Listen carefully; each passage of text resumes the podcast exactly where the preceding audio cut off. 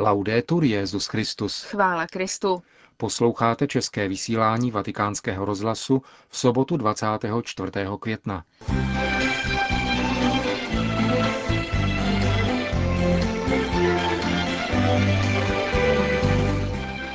Při příležitosti blížícího se svátku svatých Cyrila a Metodie přijal Benedikt XVI. delegace Bulharska a Makedonie.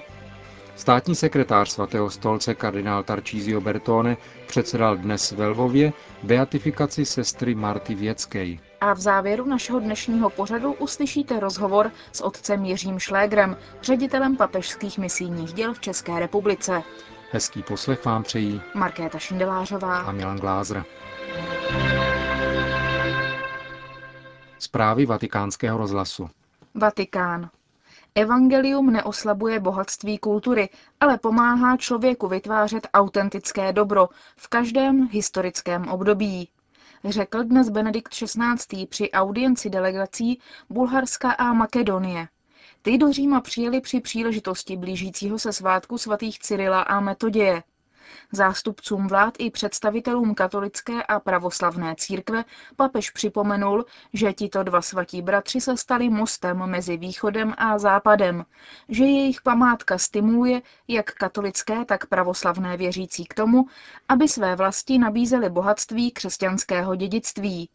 Apoštolská činnost Cyrila a Metoděje na území, obývaném slovanskými národy, může být díky modelu inkulturace, který vytvořili, vzorem evangelizačnímu úsilí i v současné postmoderní době, potvrdil papež. Znovu objevit křesťanské kořeny je potřebné k vytvoření společnosti, v níž budou přítomné duchovní a kulturní hodnoty pramenící z Evangelia, Hodnoty a ideály, které se živí neustálým spojením s Bohem, jak ukazuje život svatých Cyrila a Metoděje, jsou tím, co vytváří vztahy vzájemné srdečnosti mezi lidmi různých kultur a církevních tradic. Řekl svatý otec a připomněl také, že svědectví těchto dvou svědců ukazuje na pravdu, že pouze naděje, která pochází od Boha, je věrohodná a bezpečná. Jak už jsem napsal v encyklice Spe Salvi, kdo nezná Boha, třeba že může mít rozmanité naděje, je v zásadě bez naděje, bez oné velké naděje, která podpírá celý život. Pravou, velkou nadějí člověka, která odolá všem zklamáním, může být jedině Bůh. Bůh, který nás miloval a dosud miluje až do konce, až do skonání fino al pieno compimento. Ukrajina. Na nezbytnost rozvoje kultury života a lásky podle vzoru Marty Věcké poukázal kardinál Bertone, který dnes ve Lvově jménem svatého otce předsedal beatifikaci této polské řeholní sestry. Státní sekretář svatého stolce připomněl heroismus, s nímž tato ošetřovatelka sloužila nemocným nakaženým tyfem. Přitom se sama touto nemocí nakazila a zemřela. Kardinál Bertone odkázal zejména pracovníky ve zdravotnictví, například nové blahoslavené. Kéž blahoslavená sestra Marta Věcká v nás probudí starost, pozornost a odanost vůči všem nemocným. Člověk je spojení duše a těla. Péče o nemocné musí proto vždycky počítat také s jejich duchovními potřebami. Setkání s Bohem je pro nemocné a trpící nezbytné. Je proto zapotřebí chránit a rozvíjet kulturu života a lásky, aby účinně bránila šíření civilizace smrti a jejich smutných a bolestných důsledků, jako jsou interrupce a eutanázie. Pokorná řeholní sestra Marta dnes zazářila na nebesích mezi blahoslavenými, odkud k nám zaznívá hymnus života. Povzbuzuje nás, abychom milovali lidský život a chránili ho ve všech etapách od početí do přirozené smrti dal concepimento al suo tramonto naturale. Beatifikační slavnosti ve Lvově se účastnilo 28 biskupů z Ukrajiny a Polska, mezi nimi lvovský kardinál Javorský, krakovský kardinál Diviš a několik tisíc věřících. V minulých dnech probíhalo v Římě setkání národních ředitelů papežských misijních děl. Nechyběl ani reprezentant České republiky, páter Jiří Šlegr, kterého vítám v našem studiu. Otče, mohl byste představit některé body programu tohoto každoročního setkání? Setkání svolává a začíná svým eh, vstupem prefekt kongregace pro evangelizaci národů, kardinál Ivan Díaz. A my jsme se s ním vlastně v sobotu ráno viděli na mše svaté bazilice svatého Petra a poté následovala i audience u našeho takového nejvyššího šéfa, protože jsme vlastně papežská misijní díla, tak jsme byli ne na koberečku, ale na takovém krásném setkání. Vždycky to je pěkné povzbuzení pro každého z nás vidět toho člověka, kterého si Bůh volí jako viditelnou hlavu církve a i jako toho, bych řekl, toho největšího misionáře tady na této zemi. A my jsme vlastně v jeho službách. Jak je strukturované to vaše setkání? Co máte na programu? Tak eh, na začátku vždycky bývají takzvané studijní dny nebo formační dny. Jeden den celý jsme strávili po kontinentech. Vždycky jsme se bavili o tom, co který kontinent řeší za, za problémy nebo za takové ty výzvy, výzvy přítomnosti. A co A řeší Evropa? Evropa řeší to, jak vlastně nově toho misijního ducha implantovat je taková doba, kdy je ten sekularismus u nás hodně přítomný a individualismus.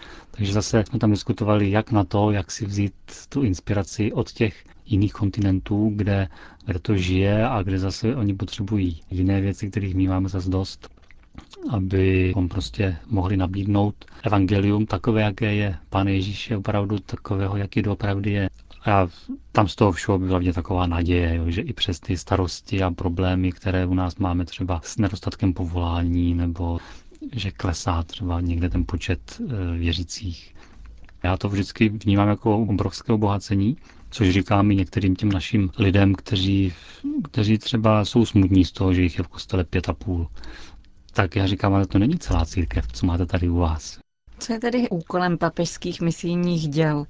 Je to hlavně sbírání peněz, podporování projektů v zahraničí nebo také misie dovnitř u nás doma? Když jsem řekl misie před několika lety u nás, tak mnozí si pod tím představovali jenom černoušky v Africe a řekli, to my dělat nebudeme, na to nemáme čas, my potřebujeme tady u nás. Já bych řekl, ta práce, kterou máme my na starosti, vychází z toho poslání od Ježíše Krista. On říkal, běžte do celého světa hlásejte evangelium a křtěte je ve jménu Otce i Syna Ducha Svatého.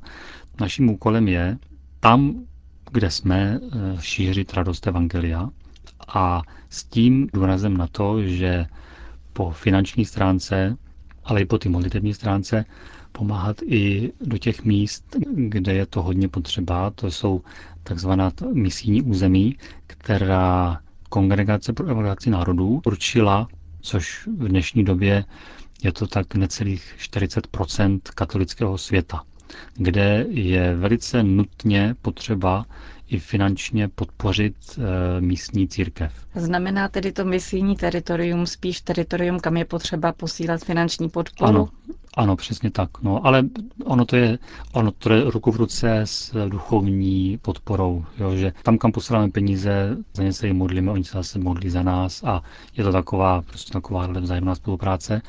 Když se dívám do těch projektů, to je taky jeden z důvodů, proč tady jsem, vybíráme ty země, kam třeba z České republiky budeme tu pomoc posílat, tak mnohde je vidět, že to jsou projekty na záchranu života. Třeba do míst, kde se válčí nebo kde jsou děti zneužívány k různým k různým špatnostem, třeba, že jsou z nich vojáci, to je na severu Ugandy a ještě jinde, nebo trpí hladomorem, nebo že nemají dostatek pitné vody, nebo je nemá kdo seznamovat s Pánem Ježíšem. To bych řekl, že to je, to je naše specifikum papežských misijních děl, nejenom pomáhat humanitárně, ale i duchovně. To nám připomínal i při témše svaté kardinál Ivan Diaz, že my nejsme sociální pracovníci placený státem za to, že někomu někde posloužíme, tak to, to dokážou i jiní a třeba lépe než my, ale my, my máme být odborníky na tuto duchovní pomoc, na to, co po nás chce Pán Ježíš. On první, co říkal, jděte hlásat evangelium. A potom uzdravujte nemocné a, a pomáhejte potřebným. Že jo? A on sám, Pán Ježíš, se vlastně maskuje, tak jak to matka Teresa často říkala, že on se jako převléká, že ho vidíme zvlášť v těch nejchudších. A pak jsem si vědomý toho, že Ta naše misijní pomoc ve veliké míře eh, spočívá na maličkostech, které jsou dělané s láskou. Mohli byste charakterizovat nějaké konkrétní projekty, na kterých se podílí Česká republika? Tak, eh, Česká republika vlastně má, eh, tak jako ostatní země, má na starosti takové tři hlavní oblasti projektu. Ta jedna oblast, na kterou se vybírá při misijní neděli vždycky v říjnu a to se u nás vybere tak 15 milionů a bohu díky to většinou každým rokem roste. To je takzvané papežské misijní dílo šíření víry a z toho se platí třeba stavby, opravy kostelů. Jsou to takové větší projekty, které pomáhají vlastně hodně budovat tu základní strukturu nebo udržet chod těch eh, misijních diecézí ve světě. Tak to je jedna velká oblast. Celosvětově se vybírá na toto tak asi 120-130 milionů dolarů na toto dílo. A vedle toho je papežské misijní dílo dětí, ve světě to bývá tak, že i na to je třeba vyhlášená sbírka v diecezích. U nás, eh, u nás tomu tak není a je to spíš závislé na tom, jak nám lidi pošlou peníze nebo dělají si u sebe třeba misijní koláč nebo děti malého pohledy nebo se dělá misijní jarmark. Takové, bych řekl, někdy mini akce, ze kterých se potom skládá ta celková mozaika té naší pomoci. Za ten minulý rok se u nás vybralo přes 7 milionů korun.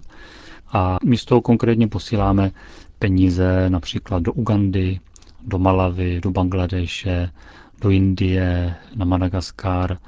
A teď letošní rok budeme ještě víc projektů si vybírat v Papuinové Gvineji, kde jsem měl možnost být na misijní cestě, ale to není jenom, že my pomáháme jim, ale to schválně zdůrazňujeme, že oni jsou také bohatí a z toho svého bohatství nám dávají že kleknou, modlí se pravidelně, některé z nich každý den, třeba celý růženec a jdou na mši svatou a všechno obětují za nás.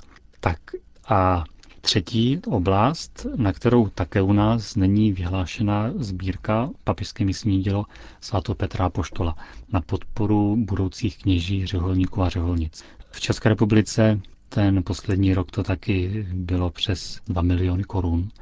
Opravdu mám velikou radost, že lidé si uvědomují tu, tu úžasnou věc povolání. Že kdyby třeba u nás v Praze před seminářem stála fronta třeba 300 zájemců o to, že chtějí studovat na kněze, a my jsme řekli, víte co, nejsou peníze, musíme počkat. No.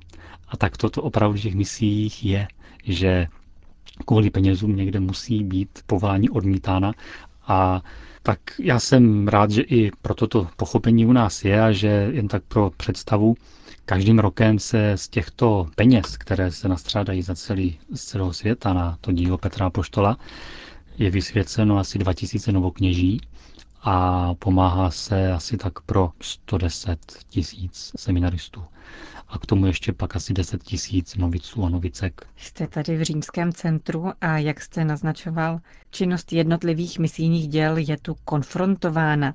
Máte nějaký vzkaz pro ty, kdo přispívají na misijní díla u nás? Ten vzkaz je jednička potržená, protože opravdu mám velikou radost. Ještě předtím, než jsem sem jel, tak mě přišel dopis od kardinála prefekta kongregace, od kardinála Ivana Diase, který reagoval na výroční zprávu, kterou jsem mu poslal, tak já bych řekl, že ty pochvaly tady zaznívají a já to chápu, že to nejsou pochvaly pro mě, protože já, já se chápu jako takový profesionální žebrák pro ty chudý lidi, ale těch otevřených srdcí nebo vůbec eh, toho pochopení pro tuto práci a chtěl bych tímto poděkovat opravdu všem těm dobrovolníkům, pomocníkům, ať o nich už vím, nebo i ti takový eh, skovaní. Jo. Opravdu chci vyjádřit můj upřímný dík a, a to boží požehnání, které to přináší, má velikánskou cenu a jde úplně do všech kontinentů. Já také děkuji za rozhovor a připomínám, že u našeho mikrofonu byl otec Jiří Šlégr, národní ředitel papežských misijních děl v České republice. Končíme české vysílání vatikánského rozhlasu. Chvála Kristu. Laudetur Jezus Christus.